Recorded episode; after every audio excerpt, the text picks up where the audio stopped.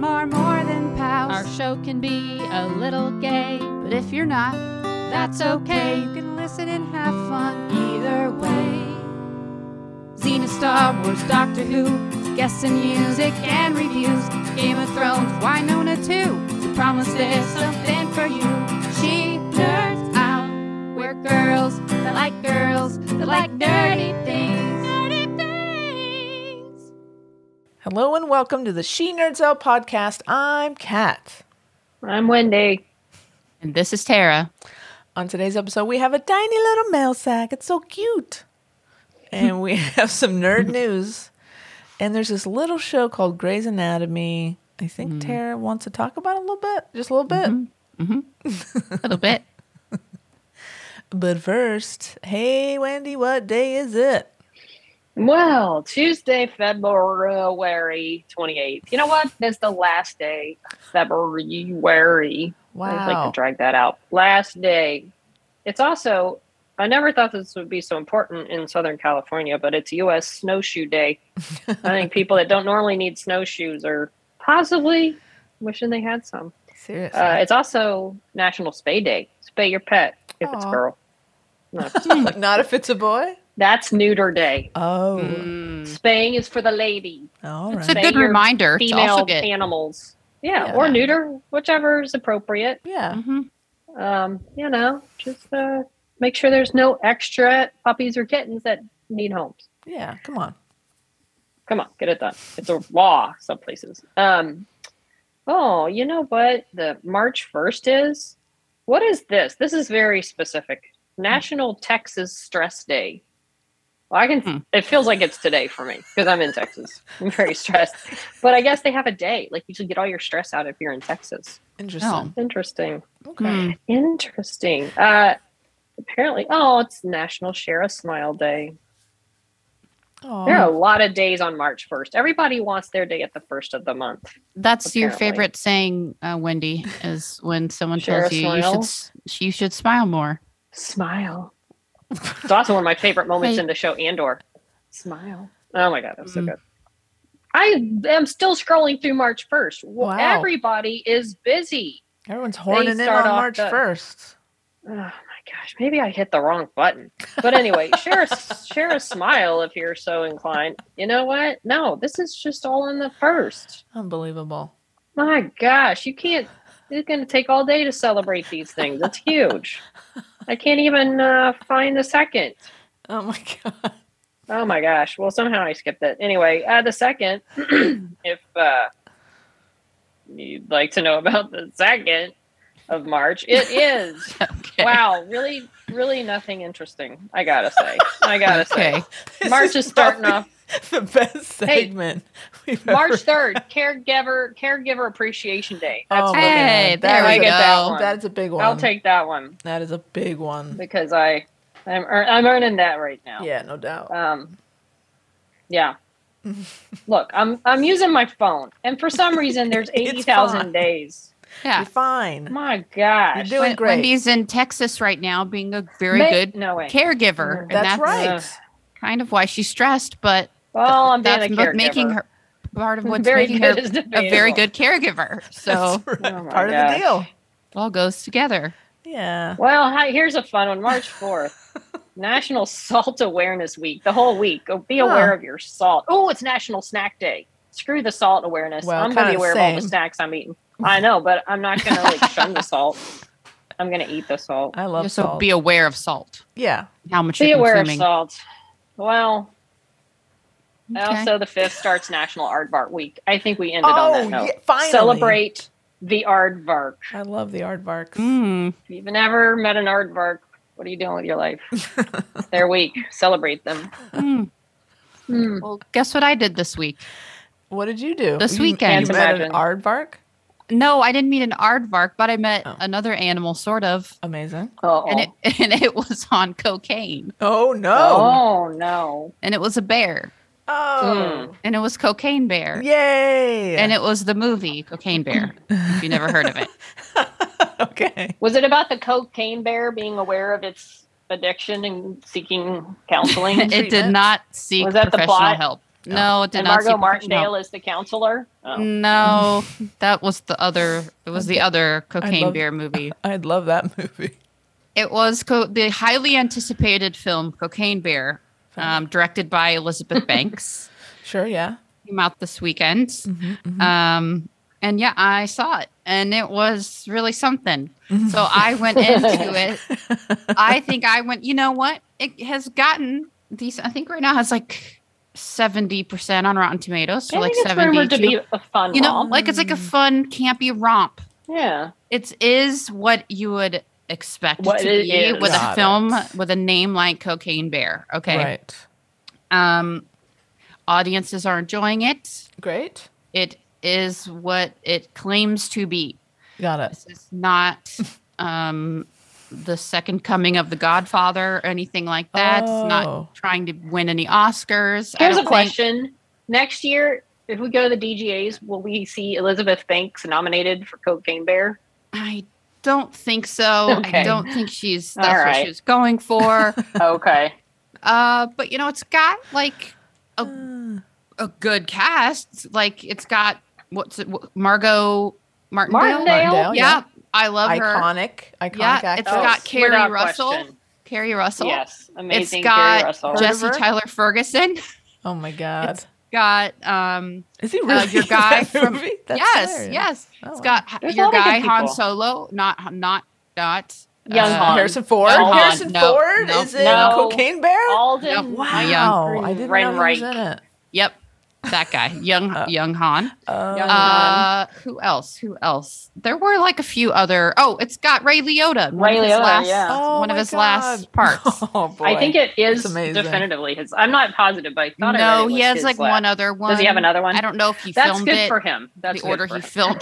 Cocaine Aardvark. You wouldn't want to end on Cocaine Bear for your illustrious career. God bless him. Good for him. I'm sure he had a good time on this movie.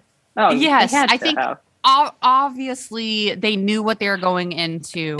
Yes, it's a horror film, campy horror. I would have love to see Elizabeth Banks selling it to them, like why they should be in it. Right. It's based on a true story. It absolutely is. In 1985, a drug cartel flying over the some national park in Georgia. No, it's Georgia. Got it. Somehow I don't know if the plane was going down. They were forced to basically jump out of this plane, push the drugs out of the plane. Yeah. In the movie, they the guy was like jumping out of the plane with the drugs. He like hit his head. His chute didn't deploy. Oh boy. And they find him dead. Sure. That's how they know that this happened, that there are other drugs elsewhere. But in real life, they find a bear that has overdosed. The bear is already dead, has overdosed on cocaine. But then the town memorializes the bear. They like stuff the bear. It's memorialized. It's like there. They make a shrine to it. So like Cocaine Bear is like there that you can go and see it. Every town needs a thing. And apparently in real life, they know like all these drugs fell out of the plane, but they like never found any other of the bags of drugs. Right? Got they it. Found that other guy that like fell out of the plane. Okay. But none of the drugs were recovered. So if there were any, they might still be out there. Or if people found them, they kept them, right? Mm-hmm, mm-hmm. So, or the bear just ate them all. Or the bear sold them. Or the bear sold them. Before he died. Yeah.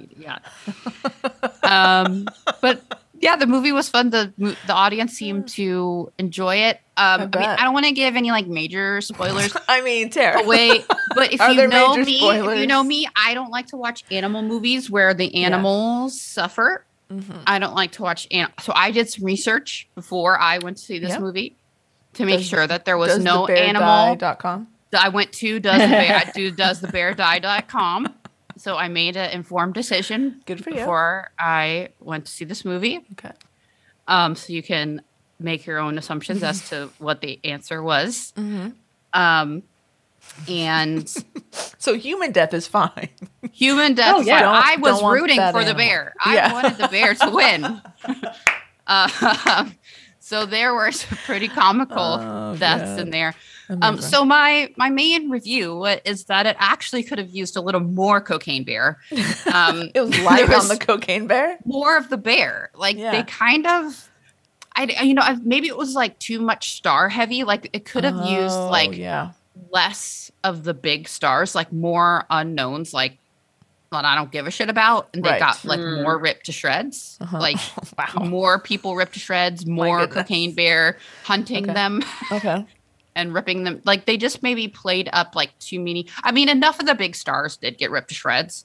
Okay. But like some of them didn't. And like, I don't really care if they lived, really. Right. You weren't like rooting for these humans to live. No, like I don't care about them. That's not why we're here. There was too much time spent at the beginning of just humans. Oh, and almost too much time at the end of just humans. And almost too much time at the middle of just humans. Like I wanted to see more Cocaine Bear, more of the bear.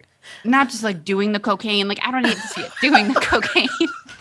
But just more of it like chasing the people or just like doing its thing, you know. There just wasn't enough bear. Okay. For me there personally. You have it. Hot take. And I feel like I'd heard that kind of like some of the other reviews, like more bear. You know, like we loved like the parts of the bear were like the best parts, you know. I would imagine. But I feel like it kind of got like, you know, it just was kind of its own worst enemy and like, yeah, we got these big great stars. Others, these people that wanted to be part of it because they loved the concept so much of this Cocaine Bear. And then it kind of like became too heavy on that, you know? Like they were too worried about like, well, we got to have a plot. So like, no, you don't need a plot. Yeah, you don't need a plot. You've been selling us Cocaine Bear. Like Cocaine Bear has been trending on Twitter like for it's on the poster. 6 months. Like Cocaine Bear has a great Twitter where like recently was someone posted, there was somewhere like on Sunset or something, there was a poster or like a billboard of Cocaine Bear. And then under there was a billboard of Scream, like what's his name of the Ghost Face. Yeah. And then someone had like posted like, which one are you gonna see? And then the Cocaine Bear like as himself, like that's, he just has a Twitter, it's like Cocaine Bear, and he's like well he's just like a face, I'm a bear on cocaine, like duh, which one are you gonna want to see? But I'm a bear, you know, on cocaine, like, I'm a bear, I've done cocaine, like come on. So I was like, yeah, I want to go see the bear on cocaine, like it's so cool, it's so different, you know, like sounds so fun. Yeah, and it's just like you didn't get to see enough of him. I wanted to see him do his thing. Interesting. And I just wanted to see like this bear, like on cocaine, like high. Like I just would like the parts were so funny where he's just like, he was just like, he like chases a butterfly at one point. Like it was that was the greatest part. That's cute. Like that stuff. I want to see that more. Did it show the bear tripping? Like, I could have watched half an hour of that, but they showed like 10 seconds of it. But I could have watched that for more. Got it. But I don't care about seeing the humans walk through the forest and play 20 questions with each other. Like stuff. I don't need character development. That's not why we're here. I don't need to see human character development. I want to see bear character development. Yeah. All right. I want to see more of the little cubs playing in the cave. Oh, no, that would be sweet. Uh-oh, and the cubs disemboweling someone. I mean, I will watch more of that. My goodness. Okay. Tara, I would have rooted for Margot Martindale. Like I wouldn't want her to kill the bear, but I'm not saying whether or not she later died, but I'm just saying I'm guessing she doesn't make it. That's the one human movie that I would have rooted for in the movie. Margot Martindale. She puts up a good fight. Do we need to say spoiler? Spoiler. No, I'm saying like I'm not saying either way. Like she's one of the adversary. She's like a good she's like a great she is the human character that you are rooting for. Like there's a lot of other ones. Like you're like, but like she is the one. Like I'll just say she plays a park ranger. Movie. Like they give her like a good one of the better parts of all the humans. You know, there's like some punk kids and there's like some drug dealers. You know, she like gets one of the good parts. So she's awesome. So fantastic. All right. Yeah. Well, now I want to see it. I feel like I just need to fast forward through all the non-bear scenes, and I'm good. Yeah, right? No, it's a fun movie. I mean, even with all of that, it was still entertaining. You know, I laughed quite a bit. People in the theater were enjoying themselves. So that sounds like a great night. Mm-hmm. That was fun. You know what else is fun and entertaining? Going to Herp Division Expo. Ooh. Guess who is coming back to moderate It's Jill from at Nedley's office. Uh-huh. Yeah. Ann Hicksbleeker at Why Not P. Uh-huh. And Kat Crimmins. Oh, my God. Our Kat Crimmins? This one right here. Your old friend, Kat. Oh, my God. Kat. They've asked us back. We're all very excited. And, yeah, they announced it this week. And we could not be more excited to come back. And it should be a lot of fun. So, yeah, look for that. That's in July. It's July 7th through the 9th in beautiful Niagara, New York. Niagara Falls, New York. Wow, that'd be pretty. Wow. And, yeah, it's going to be a good time. That's amazing. So happy for you. Thank you. I'm very excited. It's going to be fun. There's a bunch of guests they've already announced, and it's going to be a great weekend. We're going to have a lot of fun. Where was it? That one was here last time in LA, right? Or in Anaheim. That's what we went to. Last year we did a recording there. So this year Dom will be there That's true. They will be there. And that will be interesting. I've actually never really spoken with Dom, so really? I'm looking forward to just getting autographs. I have a bunch of stuff I need them to autograph because I'm a completist. I have a script. I have some pictures. I have some stuff. So you have items signed by everyone else that you're just waiting for the Dom signature, or yeah. There's a way hot script. I have Emily and Kat. I want Dom to sign. I have a big poster from season 4. I need Dom to. I need Dom to sign and some other stuff. Very cool. But, just to hang out and be with ARPers. That's really what the weekend's about at this point. Yeah. And anything else is kind of gravy. And being able to do it as a moderator is a huge honor. So I'm super psyched. And I'm looking forward to seeing everybody out there. Very exciting. Big announcement. Huge. And thank you guys for all your support and love. I appreciate that. Speaking of Ann Hicksbleeker, it's a very special day coming up. It could have been one of your days this week, Wendy. Oh, but I wanted to save it. That's right. We want to wish a very big snop happy birthday to Ann Hicksbleeker. She is turning 21 this week. Woo! She finally can drink legally. All that underage drinking. She's bringing us those illegal Jello shots we've been accepting from an underage person. Wow, we could have gone to prison for that. That's some sort of law we've been breaking. But listen, she's kind of like an honorary co-host of this podcast. So, big shout out to Anne. She may or may not be listening. I don't know if she listens anymore. If she's not on it, but we love you, Anne, so much. Happy birthday. And go show Ann some love on the old Twitter and Mastodon.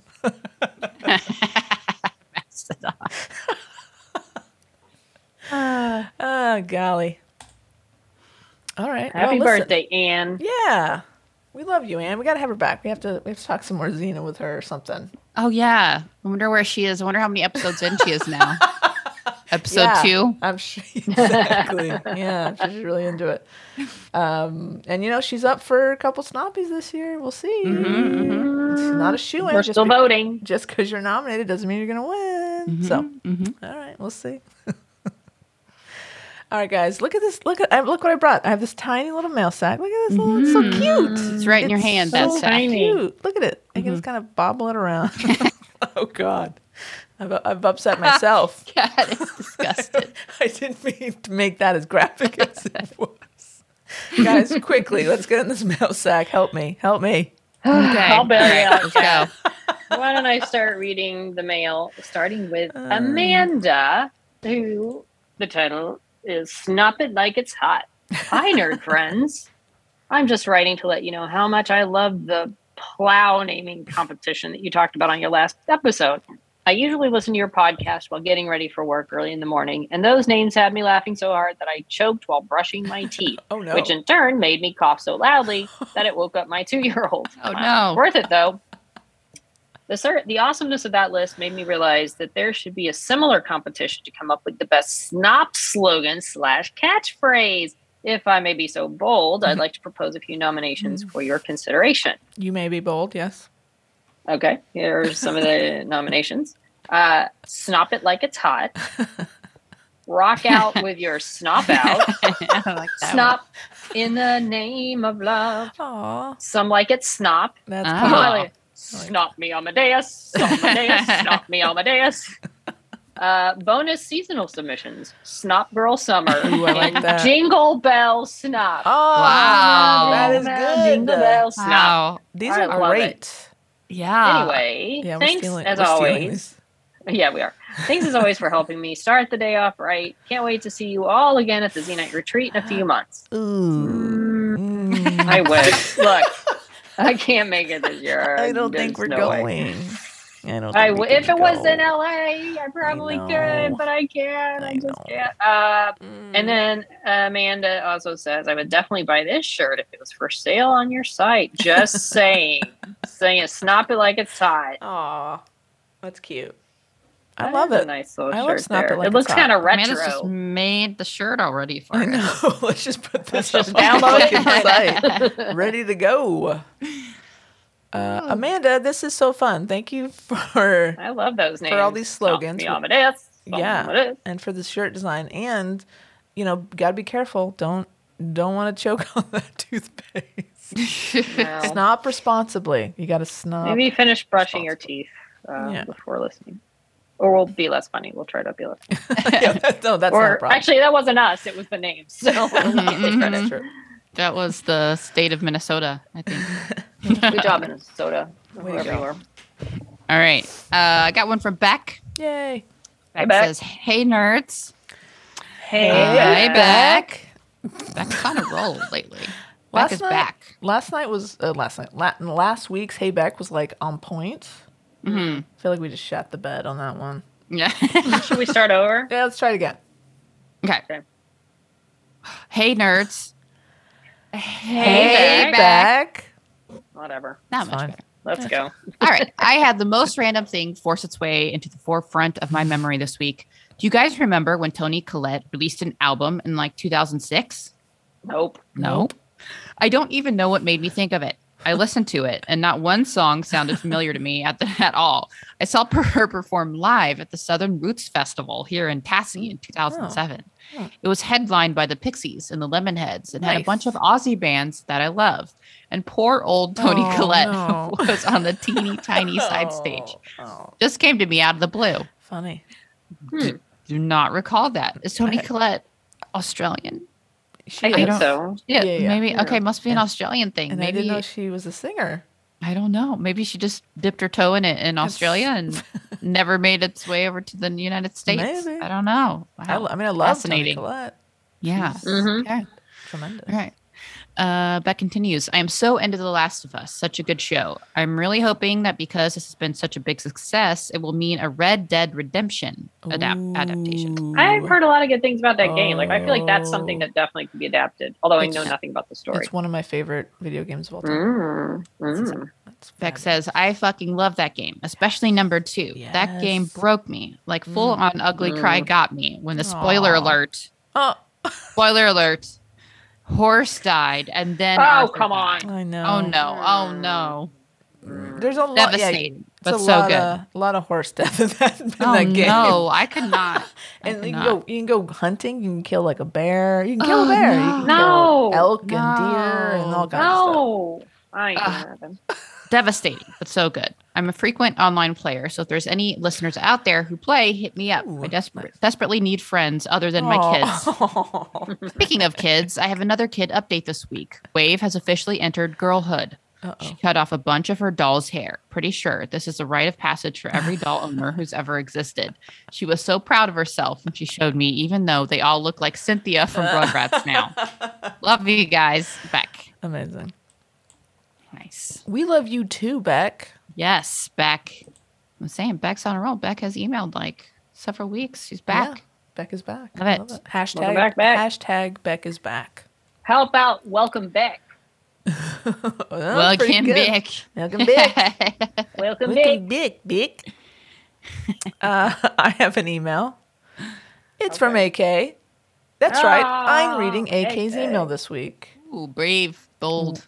Send me your good thoughts and positive wishes. Is that a thing? I don't know. It's early. Is that the take on thoughts and prayers? Your quick. Would you say positive? I don't even know what you said. Let's not think about it. Put words together. We're gonna move on. the The title of this email is curious. Watcha, nerds. This may seem a mildly heretical question, so please don't hate me, but, uh-oh. What's so great about Spielberg as a director? Oh, no, Wendy. Wendy, just buckle in. My question to you is, have you seen a movie by Spielberg? Okay, well, let's get into this. Maybe there's a reason that maybe there's a good ending. There's like a happy ending here. Mm-hmm. Mm-hmm. Okay. A happy ending where Wendy doesn't hate AK. Mm-hmm. AK continues, what is it that he does so well or much better than another director? How is the greatness of a director measured? Is it simply to have a history of having made more good films than bad ones? I imagine I'm just showing my profound ignorance of the art of directing here, but if anyone might be able to explain it to me, it's going to be you guys. So let's take a moment. Wendy, you've had 8 seconds to collect your thoughts. Mm-hmm. What do you think defines Spielberg as a great director? Go. Well, to me, you know what? And I don't know that I can define it. I just know you look at the work, his shot selection, the way he tells the story. I feel like Spielberg does things that other directors try to do, but it works. Like I saw J.J. Abrams try to do an homage to Spielberg in, Super 8? Mm-hmm. It wasn't. I mean, it's like, I like JJ. JJ, go do you. Don't try to do Spielberg, because there's just something about what Spielberg does. It would be at the shot selection, the characters, the knowing how, when and how to, you know. And he's got great editors on his team too. I mean, that helps. But he, I'm sure, has the final say. So it's, and he gives them wonderful things to select from. I think, and it's just something about his sensibilities of what he wants to see, what he thinks works with a story. And I even heard him say once, you know, in the editing room, you're editing and you've got a shot that, oh, this doesn't necessarily match. He's like, if it works for the emotion in the moment, who cares? Go for what's going to feel right. And I just think he's just one of those people that he was just born to do this. And, you know, and the fact that he goes from Jaws to Close Encounters to, like, you know, Catch Me If You Can, to Schindler's List, to Munich, to, I mean, it's not like he just did one thing. Right. He just wasn't a great action director. He just didn't do mobster movies all the time. Like he did, you know, he did Schindler's List and Jurassic Park the same calendar year. It's insane. And they were both classic, amazing films. What were his, like, award-winning films? I think Schindler's List. For sure. Did he get it for Lincoln? I don't know if he got it for Lincoln. I don't think he got anything from Lincoln for Lincoln. And that's the thing. I feel like he hasn't won as many awards as he darn well should have. Academy Award. I think he won Best Director for Saving Private Ryan, but it didn't win Best Picture. Right. Oh my God, Saving Private Ryan, incredible. Right. I forgot about Saving Private Ryan. Little indie flick. And remember that one. And then it's just his range and just, I feel like. He did Hook in 1941. I feel like those two were looked at as like, okay, not great, but he's had some stinkers. Everybody does. What else did he do? That one where he's like in the airport, like Tom Hanks is stuck in the airport. I feel like that was whatever, but you know, he can, and I feel like it's just a combination of all those things. Like what his idea, he has such creative ideas, and I think some of them he's like he comes up with on the fly. Mm-hmm. He's just got that brain, and I think also probably the way he works with his cast and his crew gets out of them what other directors might not. And I also think he's kind of known for the innovation of a lot of shots that were kind of taken and developed by other directors that kind of that went into a lot of went on to, you know, that he did first. And were copied. That were copied. Yeah so I think he's known for the innovation of a lot of things. I mean, I'm trying to think, because he came out, like, Jaws was 76 or 5. Right. That launched the summer blockbuster. And I feel like directors now try to do what he did then. Not shot, but it's like they want what Jaws did. Right. And unless they're just whatever schlocky doing whatever, but you know, and you just think of like E.T., a film like E.T. We hadn't seen anything like that before, at least not done to that scale. Raiders of the Lost Ark, I know. I mean, come on. What argument do you have? Like, who would you put against him? I guess you could. What people would put, you know, there's a lot of director like Scorsese or what's the other guy? I don't remember. Francis Ford Coppola. Yeah. And actually, they all hung out together. They're all bros. Yeah, they're all in the same club. USC film guys, right?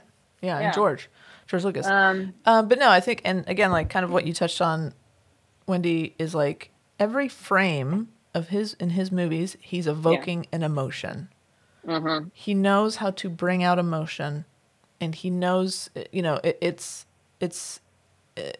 just, he's an incredible storyteller. And as you say, people try to emulate his style and they rarely get it right. Yeah.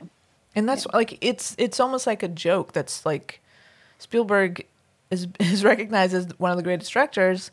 And it's like a joke. It's like, oh, well, if I ever get that script done, I'm going to find Steven Spielberg. Like he's become iconic, and there's a reason that other filmmakers respect him so much. And the variety, it's hard to define, but he has it's something about him, his eye and his sensibilities that just work on film. Yeah. And just the fact that he's 76 and he's still doing, I mean, the amount of work he's done. Yeah. I mean, look at his first feature, Duel. That was amazing. It was like Cat Mouse with a 18-wheeler in a car. So good. Was, you know, it's he was just one of those precocious guys that's what he had to do in life. And if you've ever seen The Fabelmans, it basically tells a story of, you know, and a lot of it was, I mean, most of it, I think, was just, it is his life. Right. So, I mean, you know, and you might have a personal preference. Like some people might not like certain parts, but that's the thing. You might think certain Spielberg films are schlocky. Like they all have that. Though someone posted an article about the Spielberg shots that are repeated. Sure. Then go watch Schindler's List. Go watch Saving Private Ryan. Go watch Munich. Go watch all these. He doesn't always have. And I remember Schindler's List. He said, "I want to throw out everything I normally do, and do it completely different." And what happened? He won an Oscar, and it won Best Picture, and it's a legendary film. So I rest my case. So you go, AK. What do you think of that? Continues. And from everything I've heard, he's a great guy. He's a good dude. He's a good dude. I know people who have worked on Spielberg movies, and class act. Yeah. Good dude. Yeah. So, AK continues, I'm fascinated by your analytics. Oh, good. I'm glad that went over well. You're big in East Asia. How come? What are your numbers like elsewhere? Say Australia. Is Sir Beck your lone Aussie? She's the only declared... Oh, no. Here comes the moment in every AK email. Antipodine? Antipodine? Is that an Australian thing? I don't know. Okay. I wish I could help you, but I can't. Thanks, guys. She's the only declared antipodine knight so far, but have you listeners on the mainland? Which countries outside the U.S. and U.K., both of which feature more than one declared knight, have the highest density of listeners? Is that a metric you can see, or is it terribly impolite to ask you about your analytics? I must admit I have no notion of the etiquette in such matters. I hope that wasn't rude, or ruder than I usually am to you guys. It's FYI, antipodine relating to Australia or New Zealand. Thank you. You're welcome. A person from Australia or New Zealand. That is a new word that I've never heard before. Add it to your vocabulary. I'll use it all the time. It's not rude, okay, because we brought it up, frankly. Yeah. I would say, I'm going to crunch the numbers for next week. I would say Canada is probably our third biggest. I think it's U.S., Canada, and then the U.K. for the top three. And then that's a good question. I'm interested as well how we do in other parts of the world. So I will have that full report for you guys next week. We'll do a little nations sound off, which would be kind of fun. Yeah, like a ranking of nations. Yeah. And actually it shows like there's a list of just every single country we have downloaded, and it's a lot. It's a lot. That's cool. It's really fun. We'll get into it next week. AK continues. I've been taking a break from Xena to watch the Six Nations rugby, and actually I'm beginning to see some similarities. Sudden high-action sequences of improbable violence, long periods of incomprehensible faffing about for no apparent reason, ridiculous dramatics, strange costumes. Arf! I think the sooner I get out of season 1, the better. It does get better, right? Your newest correspondent might be able to Reassure me on this front. Love you guys. Yeah, it gets better. Still in season one. Yeah. Yes. It gets better. It's a lot. You know, there's a lot of episodes in that season, so you got to get through it. But you will be happy, AK. And season one ends with a fantastic episode. So even towards the end of season one too, you're getting some good stuff. Yeah, it ends on a very high note. You'll see how, like, it really is interesting that first season, how you can just see as the show got popular, the production value just increases before your eyes. Mm-hmm. Yeah. Yeah. Mm-hmm. Yeah. I mean, you got Callisto coming up. Oh, gosh. Ooh, good stuff. Yeah. There's a doctor in the house, the greater good. You got some good stuff coming up there. Good stuff's coming. Yeah. I think you're meeting Autolycus soon, too. So, ooh, if you haven't already. Mm-hmm. Yeah, I can see a season one, huh? Nice. Mm-hmm. Mm-hmm. Incomprehensible faffing about. That might be the name of this episode. Yeah, I feel like that describes our show perfectly. That's a good motto. Yeah, slogan. Mm-hmm. Put that on the list. Mm-hmm. All right, y'all. It's time for some nerd news. Nerd news. Nerd news. I repeat, we have breaking nerd news. Who wants to talk about this movie? I do. I had no idea that Carrie Coon and Keira Knightley were doing a freaking film together about the Boston Strangler. I did not see that coming because I just, and I saw the trailer the other day, and I think it's coming to Hulu. Yeah. I'm trying to find out when it's coming, but it just is coming soon. Hulu. But, I mean, Keira Knightley doesn't even sound like Keira Knightley. She sounds like, I did not recognize her voice at first. I'm like, oh my gosh, that's her talking. What has she been doing lately? Like, when's the last time we saw her in a movie? All I've seen her do is like a while.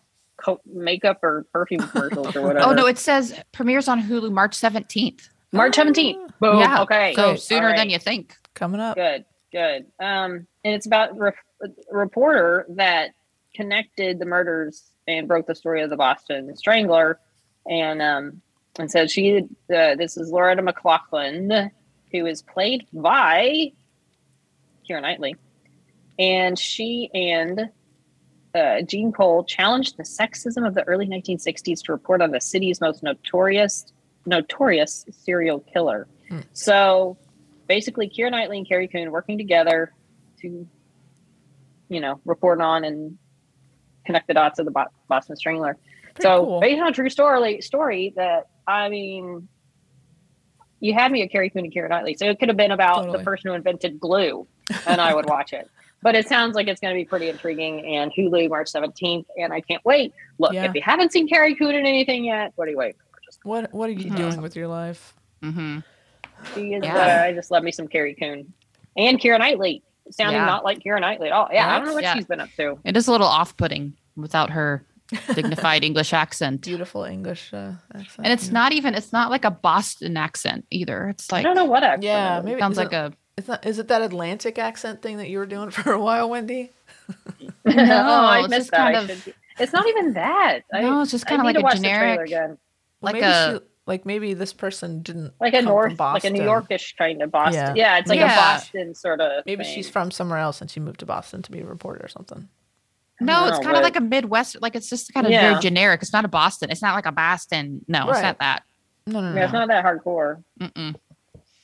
No. Thank God, because I don't think I want to see that accent coming out of Keira. No, it's not cute. It's not. It's not cute for her. It's not cute. Any accent coming out of real Natalie, because I mean, she's awesome. Whoa, ew. So yeah, it looks good. It looks like a creepy. There's some creepiness to it. But there's some good, two strong, smart women dealing with some sexism. Gotta love that. Can't get enough of that. Yeah. It does look good. I'm trying to look up the real person. I see. McLachlan to see if it says. Oh, she's still alive. I don't know. Anyway, I don't really see it doesn't say where she's from. Okay. Massachusetts, I guess. Oh, she died. Oh, I'm sorry. Oh. Anyway. Oh, no. Go see the movie. Honor her by seeing this movie. Yes. Broke the story of the Boston Strangler. I don't even really know that much about that story in general. I don't either. I've heard it. Never. Yeah, you've heard of it. Dived into it. No, but we will on Hulu on March 19th. Fantastic. Yeah. I'm going to jump in here. I got some big news, guys. I'm stealing this from Tara. Mm-hmm. Big you're stealing it. Okay. Hashtag Save Warrior Nun News. Mm-hmm. This week, our good friend Simon Barry, future guest of this podcast. Uh-huh. Not really. Not yet. Simon Barry released... He says, okay, folks, here's the infamous scene 18 we never shot, comes before the running over water scene. So he tweeted out a couple pages from a script. And it's sort of a, it's definitely a very good Ava Beatrice scene. Yes. There's one, there's just one bed. Have you read it? Yeah. Yes. Okay, guys, I should have done this because I have further updates. Oh, no. Uh-oh. So Simon said, if you guys, so Save Warrior Nun, the campaign, said we've been trying to get to 10 million tweets. And Simon said, if you guys get to 10 million, I'll release this scene that didn't make it into the show. So, of course, everyone said, all right, we're going to make it to 10 million. And he said, if you guys make it to 10 million, I'll read it. And then Christina said, I'll read it if we get to 10 million. So then we got to 10 million. So last night it was read on a Twitter space. Yes. So you told me. Yeah. So I actually was late. I didn't get to listen live because it was at like 2 p.m. I actually took a nap and I hopped on late. So I didn't. Hey, listen. Oh boy, can't beat a good nap. But yeah, so I hopped on late. Got to the end of it. I'd already read it. It's a short scene. Simon did read it. It's very short. We actually can read it right now. We can actually read it right now. We can do a dramatic reading. It's very short. And then Kay read it with Christina. So on the space, it was William who played Adriel. Simon was on there, and then Christina was on there. Uh-huh. Hey. Yeah, it's so fun. Yeah, it's so they all showed up. And it was just like a fun, like hour-long thing, and they just answered some questions and read this. So it was just kind of like a thank you to the fans. That's very sweet. So we could. So this again takes place. I think he said, it takes place. Before the running over water scene. Are you familiar which scene that is, Kat? I am familiar, yes, thank you. Oh, are you? It's a training scene. Yes. The training scene. Is there something else I should know about that scene? No, okay. I was just curious if you actually knew which one. You trying to set me up here? That kind of. I just didn't know if you actually knew which scene that was. How dare you? That's some gotcha journalism, Tara. Just wondering. All right. Well, do you want to read it? Do you want to read it with me? Yeah, let's. Well, we could do it. Someone can be the narrator, right? And someone can be Beatrice, and someone can be Ava. Where's the script? Oh. I'll be Beatrice. It's in the link.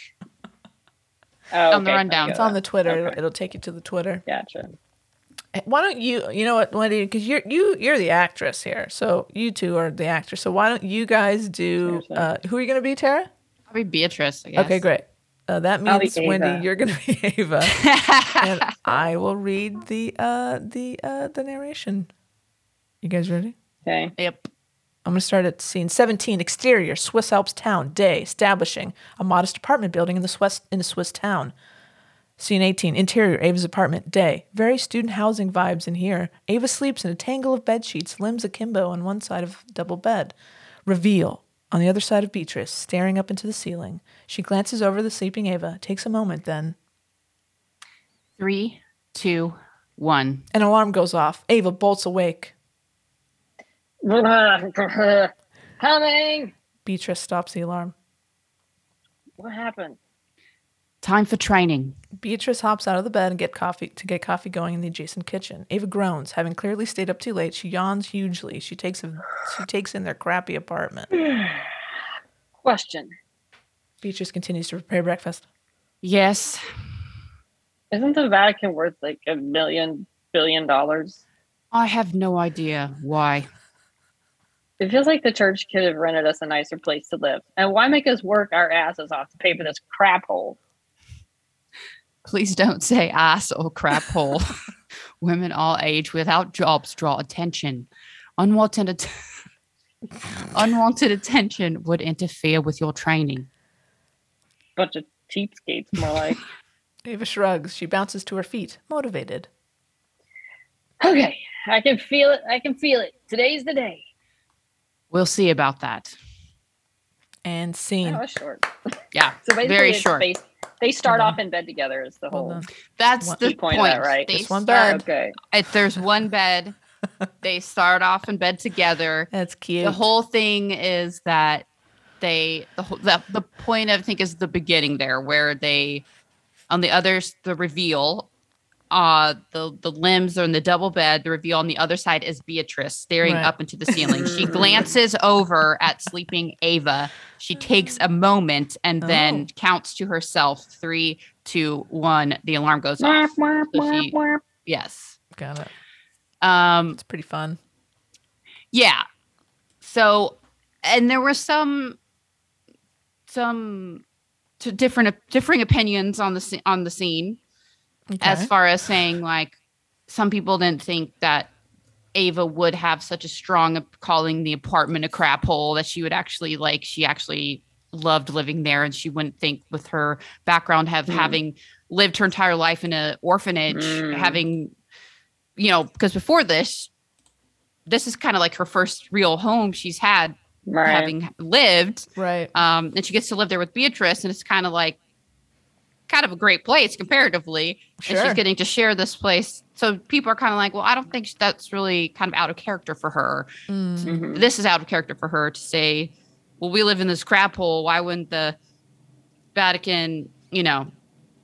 So, well, like maybe I think she knows it was well-intentioned. She knows it would get on Beatrice's nerves to kind of give her shit about it. So that's probably what that was. And that's kind of the back and forth that people are like, well, I think it was more like a teasing of there you go, Beatrice. Yes. Yeah. So there's some back and forth between fans about it. So, well, I mean, listen, there's nothing wrong with new content. It's very short. Can you imagine? I mean, this is like so short. I'm can see why I didn't make it in, exactly. But I, you know, but I couldn't imagine how they would have played out that first little bit of them waking up in bed together and Beatrice longingly having that little glance at sleeping Ava, you know. Very cute. Anyway, so that happened. Thanks, Uncle Simon. Yeah. Yeah, that was a nice little gift to everybody. Speaking of gifts, I mean, everybody loves Grey's Anatomy right now, right? A lot of people still do. Well, okay, so here's what happened. Okay. I have differing opinions than many people right now. Oh, great. So Grey's Anatomy has been on a long hiatus since October, I think, the end of October. Whoa. Was the 7th episode of Grey's Anatomy. And then they went on their winter break. That's a long winter break. And if you remember, that's a fall break. Remember, yeah, it was like the end of October, maybe beginning of November. It's been like 4 months, okay?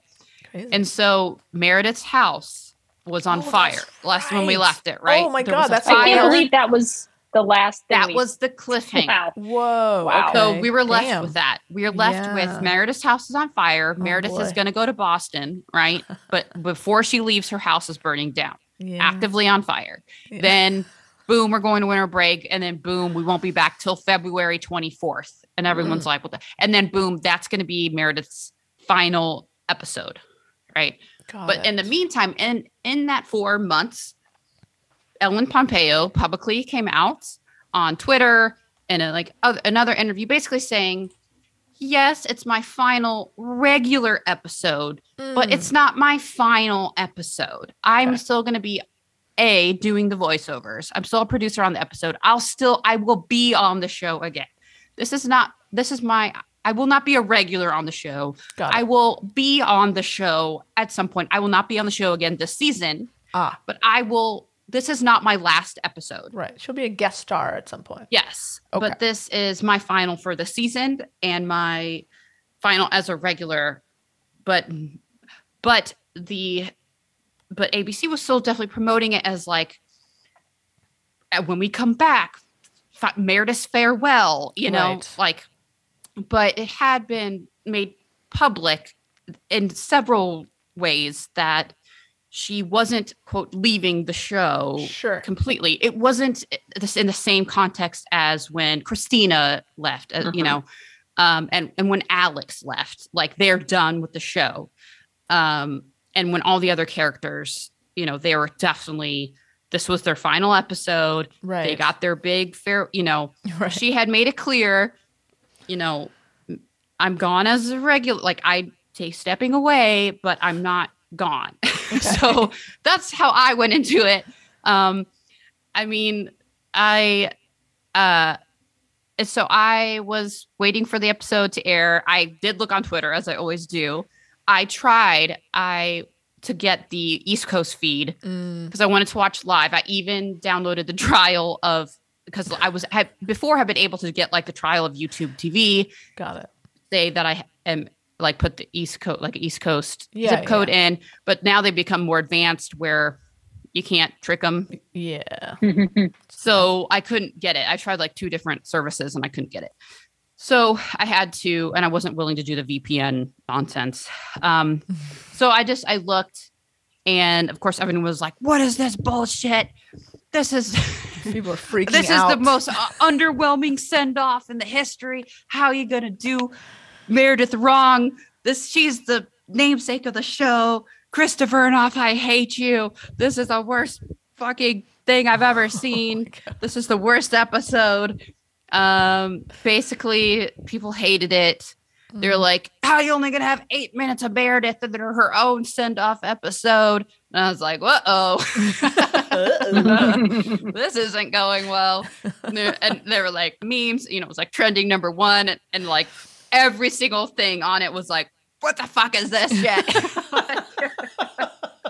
And I was like, "Oh no." And like everything was like, "What?" And I was like, "Oh my God. Oh no, it must be bad." Right. And like, I was trying to find like one positive thing and it was not. I was like, "Oh no," people were really upset. Yeah. And so I was like, "Oh no, I can't wait to watch this. I don't know what, you know," but I was like, okay, like I knew. And so they're like, "Where's all the montages where they didn't even play chasing cars? There wasn't even one flashback sequence. There wasn't even, how are they going to not bring one character back to like say, how was Alex not brought back? How was Christina not brought back? There's like no, like good speech about like, no, but nothing good happened. You know, there's not anything special about this episode." And I was like, okay, you know, like, I'm very interested. People were, and then they're like showing pictures. They're like, "This is how it really ended for us. Oh, fuck boy. That episode." And they like have pictures of her and Derek on the beach and like the COVID season where like, they're like, "That wasn't the real end. This is the end of like her and Lexi," and like her basically. So people were very upset. Yeah. I'm like, in my mind, I'm like, okay. And then she's like, she couldn't even tell. Oh my God, I can't remember Nick that she loved him. And I was like, well, okay. I was just very confused. So I was like really interested to watch this episode. And so I start the episode and I'm like, all right. And the whole time I'm watching this, I'm like, they're really playing this like she's gonna be back on the show. Right. Like they're playing this like she even is making comments. Like she's not in the episode that much. It's like a totally normal episode. Okay. So she has it's a 2-week time jump. So it's not like they don't pick it up right after, like 2 weeks has passed. Mm-hmm. So Meredith, basically you learn that the house is mostly still standing. Only the attic has burnt. Okay. Spoiler alert. If you haven't watched Grey's Anatomy, it's been 5 days now. Catch up. Okay. Wow. It's a little judgmental. Only the attic has burned. The rest is still terrible. Livable, but they're not living there. Okay. So Maggie and, Amelia, they have moved out, so they're finding like somewhere else to be. So it's vacant right now. So that's kind of the fun thing, is that by the end of the episode, in a fun twist, all of the interns now have lived there. So all the interns have like their own living situation. So it's kind of fun. Okay. warmed my heart. Aww. That now, again, is a place that the interns are going to be living together. That's great. So I like that. So in a cute little way, like Meredith gave her all unknowingly, they all told each separate intern, here, have a key. You can go live in the house. Like the house is vacant. Here, go live in it. I'm not going to live there anymore. Here, if you need a place to stay, you can go live there. Nice. So each intern, they showed up and each other intern was there, like showing up. They're like, oh, Maggie gave me a key. Oh, Amelia gave me a key. Oh, Meredith gave me a key. So I could live here if I needed a place to stay. And they're like, cute. Oh, hilarious. You know, so we'll live here together. What are the odds? But it was just like a fun thing that, you know, because it was the intern, they all started as the interns living there together with Meredith and Izzy and George all lived there together at the beginning of the show. So yeah, that was fun. So it was kind of like full circle moment. And then the whole time Meredith's kind of like getting ready to go to Boston. She's kind of wrapping things up. Her Nick are kind of her boyfriend. Well, not boyfriend. They're kind of broken up, I guess. Mm. But they're kind of having this back and forth of he is like, you know, you're really going to go. You're not going to ask me to go with you. And she basically, again, has a full circle moment of like, look, I'm not going to beg you to love me. I'm not going to beg you to tell me that you love me, that you want to be with me. I'm not going to chase you, which is full circle because with Derek, she had that whole thing that was like, pick me, choose me, love me. She was like begging him to love her, you know, and now she's like, look, no, if you want to be, you know, like I got my life, I got my kids, I'm going to do my thing. I got to live for me, you know? And so they were kind of like left to the very last second. So they had that going on. Right. So then Meredith kind of had like her goodbye party. So they all gathered in like the lobby of the hospital. So like, my goodness. So everybody was there and Meredith's kind of running a little late. Her kids were there. They did some speeches, you know, some nice speeches, but Meredith was like, you didn't have to do this. And Meredith made the comment. She goes, I'm not leaving. I'm just going to Boston. I'll probably be back next week.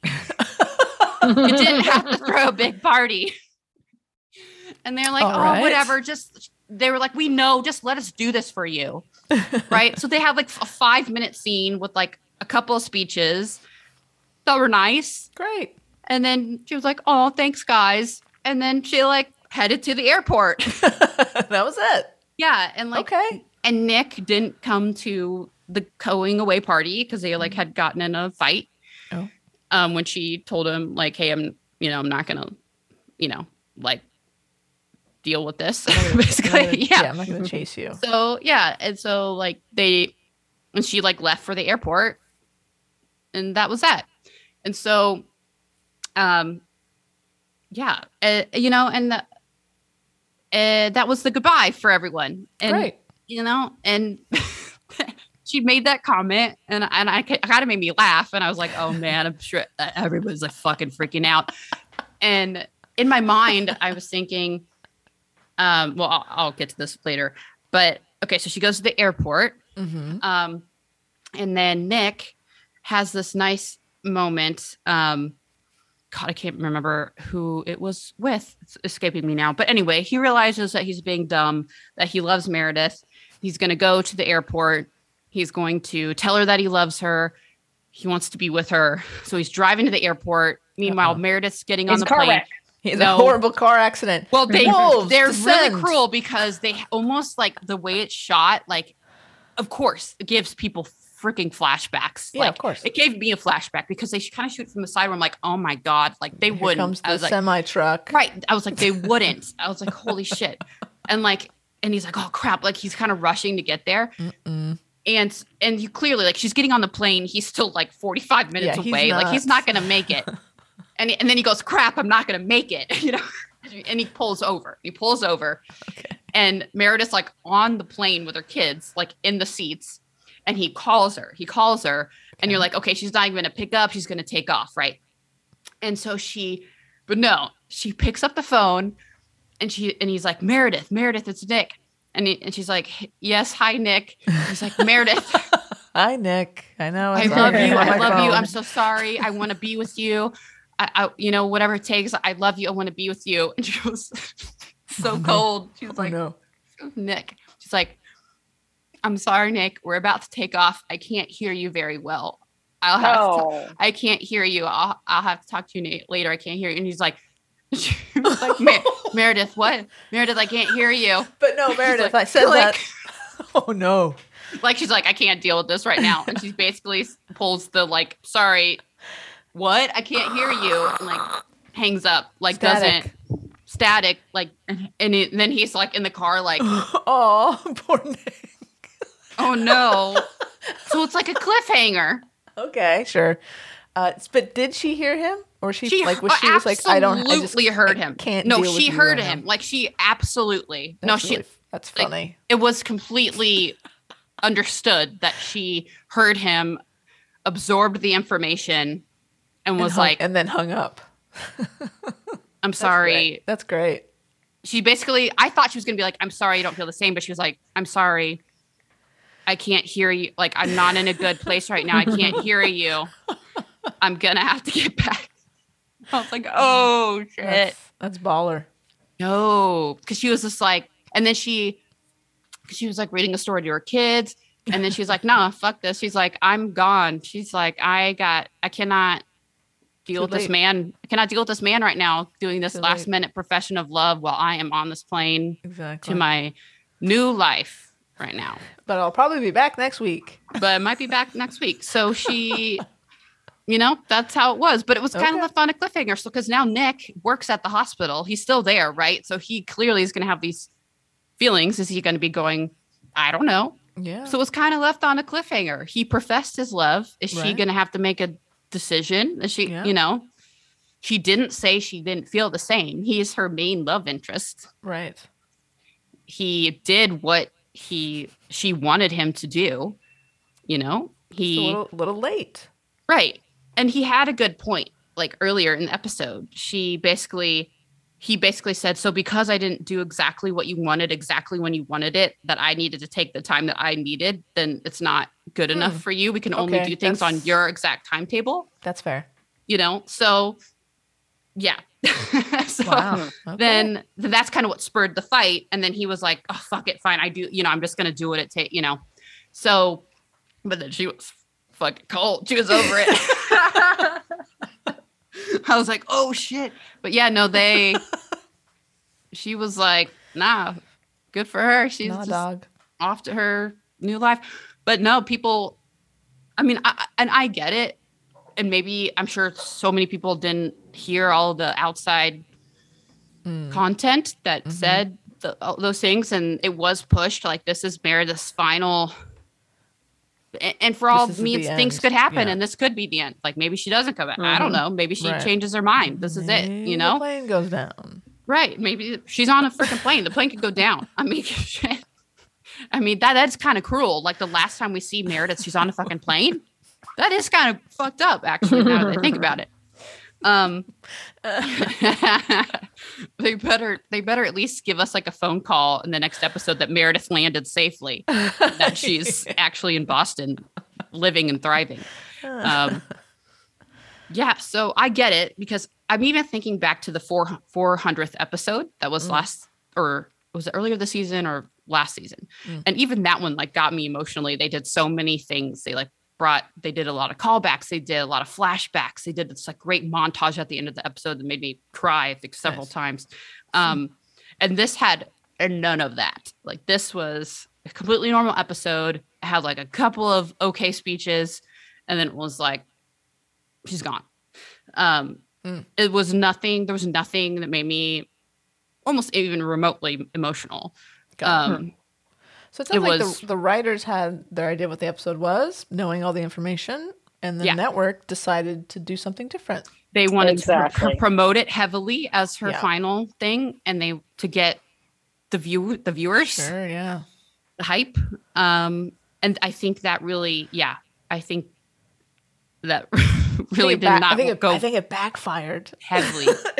It sounds like, because now I mean, the fans were like, fuck this. I'm never watching. I'm not fucking watching, you know, and I think it really did a disservice to everyone that's still on the show. Yeah. Because I still love the show and I still love the other characters. And I think it really like sucks for them because I think they're so angry now.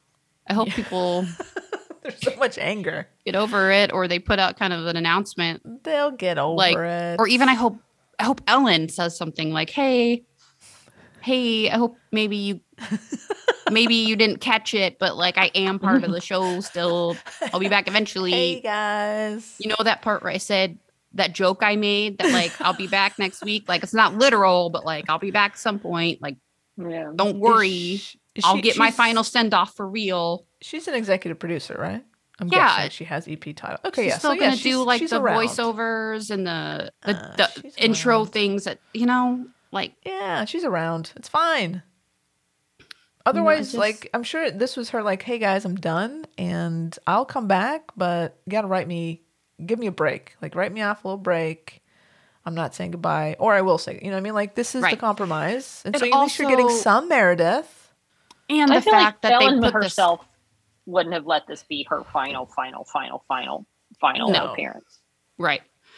And I feel like the 4-month break in between this fueled the fire of this mess. And literally the fire didn't help. Right. The fire, you think you're left on this emotional, like high, like low of like, oh my God. Yeah, but don't worry. They're going to come back. It's going to be great. It's going to pay off.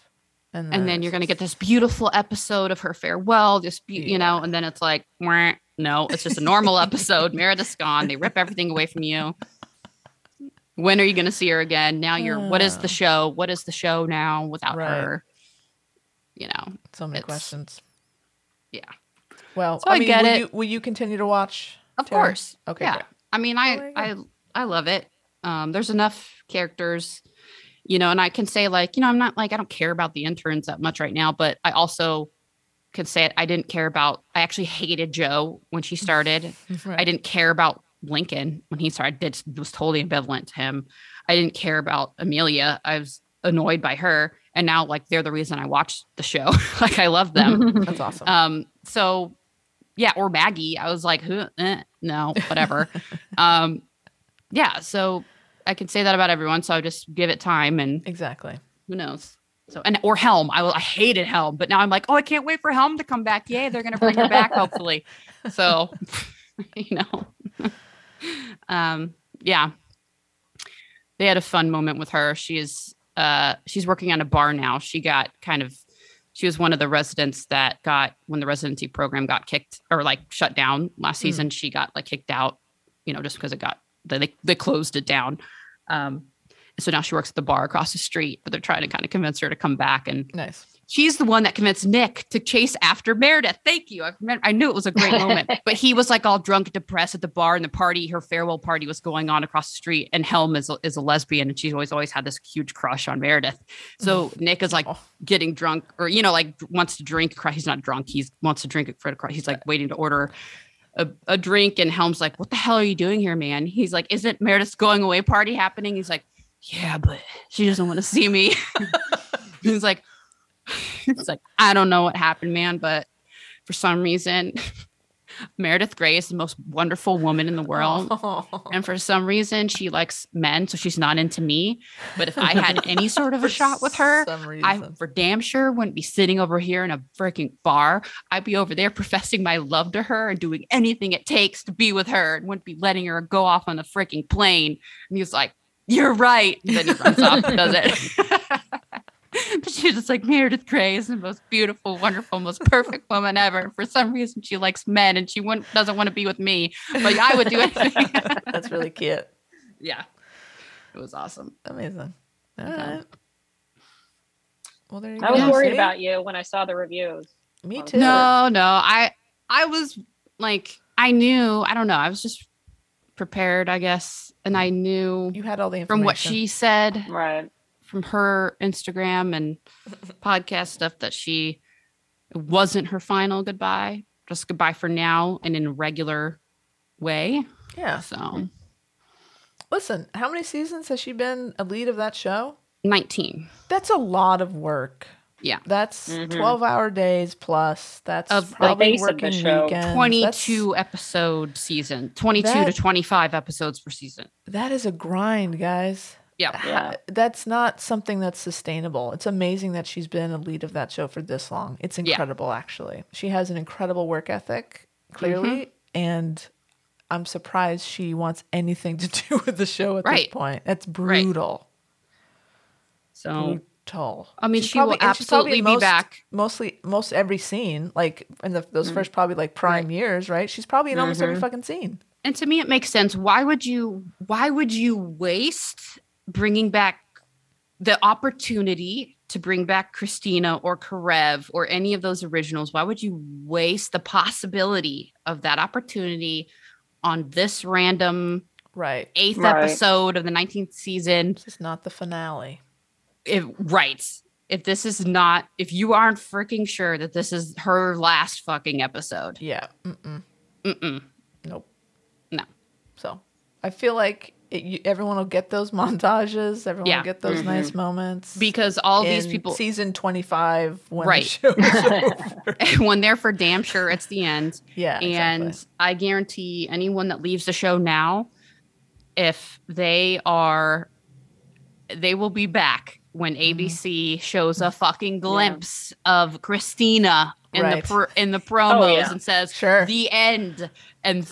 A glimpse of Karev, a glimpse of... They will be fucking showing up in droves. How's it doing ratings-wise? Is it still their number one show? Huge? Okay, well, so no time soon. Incredible. Yeah. Yeah. Wow. Amazing. Wow. What a run, man. We'll see incredible. Once she's... Now that she's gone off as a regular, how it does, if it dips. But, still number one for now. So... Incredible. Well, not surprisingly, like even when Mark Harmon left NCIS, it's still going and it's renewed for season 21. So it's like, still probably their top show. It was CBS's top show. Yeah. Hopefully, same thing with Ellen, Yeah. She's going to be stepping away. But, and like with her, he's not in it, but he's still a producer. And you always think he may show up at the end. I think Grades will have enough people that just love, like you, love the show in general, love the other characters. Yeah, and especially it's a comfort show now, It's a comfort show, and they'll stick around. I think they'll definitely stick around. And like with Amelia on it, I feel there's enough, and Bailey, and Richard, there's enough of the original or close enough to the original. I know Amelia was, season 5, but she's like close enough that makes it feel... I mean, season 5, she's still been on for 15 seasons. Yeah, that you feel like she's part of like your of course. TV family, So, you're invested. So, yeah. Well, there you go. Hot take by Tara. Mm-hmm. Love it. I wouldn't turn to anyone else for a Grey's Anatomy hot take. Oh, hell no. Yeah. Except maybe Ellen Pompeo. But other than that. If we want scoop, I'm going to Tara. Well, there you have it, guys. I think we have a show on our hands here. I think we got a show. We call this Tara Talks About Cocaine Bear and Grey's Anatomy. Two content right there. Things right there. Delivering every week. All right. Love it. Why don't you hit us up on the Twitter? We're at Snot Podcast with 1D. Or Instagram and Facebook at She Nerds Out Podcast. You can send us an email to shenerdsout@gmail.com or go to our website, shenerdsout.com, for all your snopping needs. Mm-hmm. And if you saw either of those things, Cocaine Bear, Grey's Anatomy, let us know what you think. Did you think there was enough Cocaine Bear? Was there enough Meredith? Let us know. What if they switched? I hope Cocaine Bear does not. What if Cocaine Bear showed up on Grey's Anatomy? Oh, that would then be kind of got my attention. Holy shit! I'm there. A crossover, a Cocaine Bear in Seattle. Please. Absolutely. And they have to treat a bear for a cocaine. He's got detoxes. Got to go to rehab. No, there's the story we need to see. That's why there's a bear loose Grey's Anatomy. In Seattle, and it's on cocaine. Wow. I can only dream. It would work. It totally would. It would absolutely work. Oh, shit. Well, till that day comes, we'll keep wishing and waiting. All right, kids. signing off until next week. Snopping off. She nerds out. She nerds out. We're girls that like nerdy.